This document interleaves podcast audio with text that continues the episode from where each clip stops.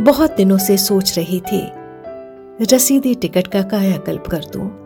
कई घटनाएँ जब घट रही होती हैं अभी अभी लगे जख्मों से, तब उनकी कोई कसक अक्षरों में उतर जाती है लेकिन वक्त पाकर एहसास होता है कि ये बातें लंबे समय के लिए साहित्य को कुछ नहीं दे पाएँगे ये वक्ती आंधियाँ होते हैं, इसलिए कई बातें इस तरह लगने लगी जो मेरी अपनी नज़र में अपनी उम्र बिता चुके हैं।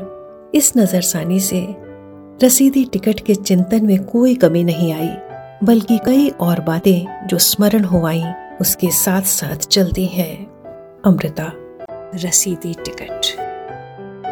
स्वकथा के अंतर्गत ज्ञानपीठ से सम्मानित लेखिका अमृता प्रीतम की आत्मकथा, रसीदी टिकट का धारावाहिक वाचन सुनिए कहानी वाली कुड़ी के साथ।